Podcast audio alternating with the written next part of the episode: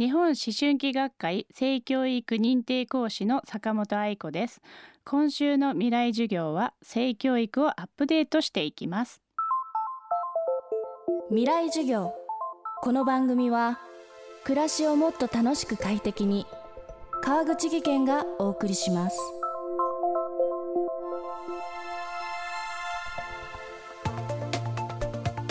女性特有の病気やライフステージの変化について、最新の研究に基づくデータを提示しながら、正しい性の知識を若い世代へ伝えている坂本愛子さん。中でもいつか子供を持ちたいと考えている女性に知ってほしいのがプレコンセプションケアと呼ばれる概念です。いつか妊娠・出産を実現するためには、早い時期から自分の生活や健康に向き合い、体をケアしてほしいと語りかけます。中でも重要な性感染症と子宮を守るために有効なワクチンについて伺います。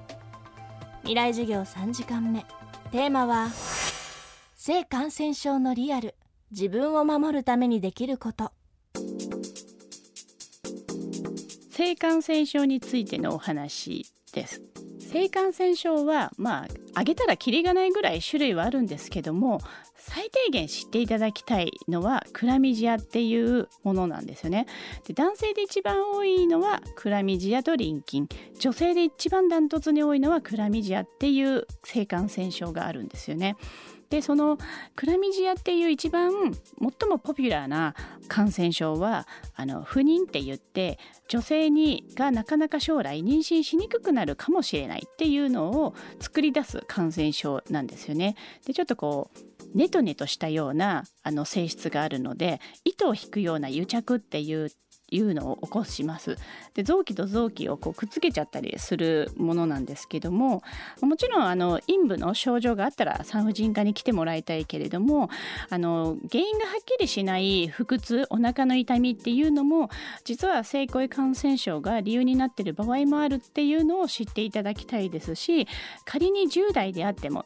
例えばまだあのパートナーとはひとりぐらいしか性体験がなかったとしても、性体験があればじゅうだいでも感染にかかるっていう可能性はありますので、積極的に婦人科に受診をしていただきたいと思います。性交渉の経験がある若い女性に多く発症するがんがあります。そのがんの原因となるウイルス感染はワクチンで防ぐことができると言われ、小学校ろくねん生から高校いちねん生相当の女子が原則無料で受けられる定期接種になりました。ところが、さまざまな副反応を訴える声が相次ぎ、接種は一時中断。その後、数年の時を経て安全性と有効性が見直され、再び接種が推奨されています。エイチピーブイ ワクチンって聞いたことがあるかもしれないですけども、あのヒトパピローマウイルスっていうのが エイチピーブイ と言われているものなんですけど、実はあの咽頭がんだったり、男性だったら肛門がんとか、あの陰茎がん、正確に言うと子宮頸がん以外にもがんの予防効果がある エイチピーブイ ワクチンっていうものがあります。世界のほとんどでは定期接種になっているんですけども、日本ではあの一時期あの副作用なのかこれはっていう過剰なあの報道で、あの皆さんがあの不安になって、まあ、日本ではその後あの調査が行われていて、あの当時その エイチピーブイ ワクチンが理由じゃないのって思われていた、まあ、痙攣だったり急に立てなくなっちゃうとか、まあ、そういう事例っていうのはあの実は何も打ってなくても思春期の頃だったり、あのある程度の確率で起きていたっていう調査が出てきて、あの今年になってあの積極的接種勧奨の再開っていうのがされるようになりました。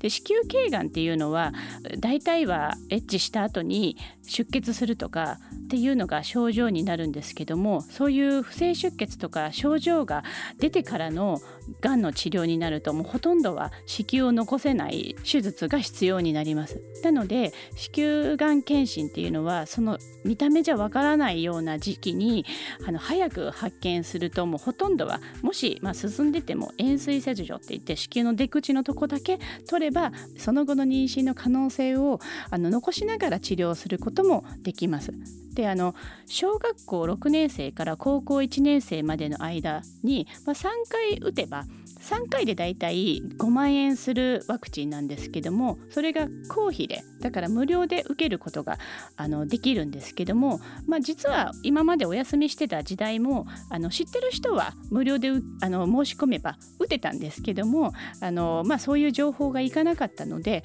打ちそびれてしまった人が多かったと思うんですけども、今年のしがつから緊急措置として打ちそびれた年代の人、今の高校にねん生からにじゅうごさいまでの間の女性はあのこのさんねんかんに病院に駆け込めばそのさんかいでごまんえんのエイチピーブイ ワクチンっていうのを無料で受けることができます。ぜひ皆さんに駆け込んでいただきたい、知っていただきたいと思っています。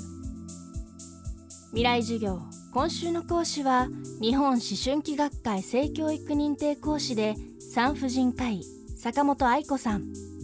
今日のテーマは性感染症のリアル、自分を守るためにできることでした。明日は若い世代のリアルな妊娠事情と悩みを抱える人たちへ伝えたいメッセージを伺います。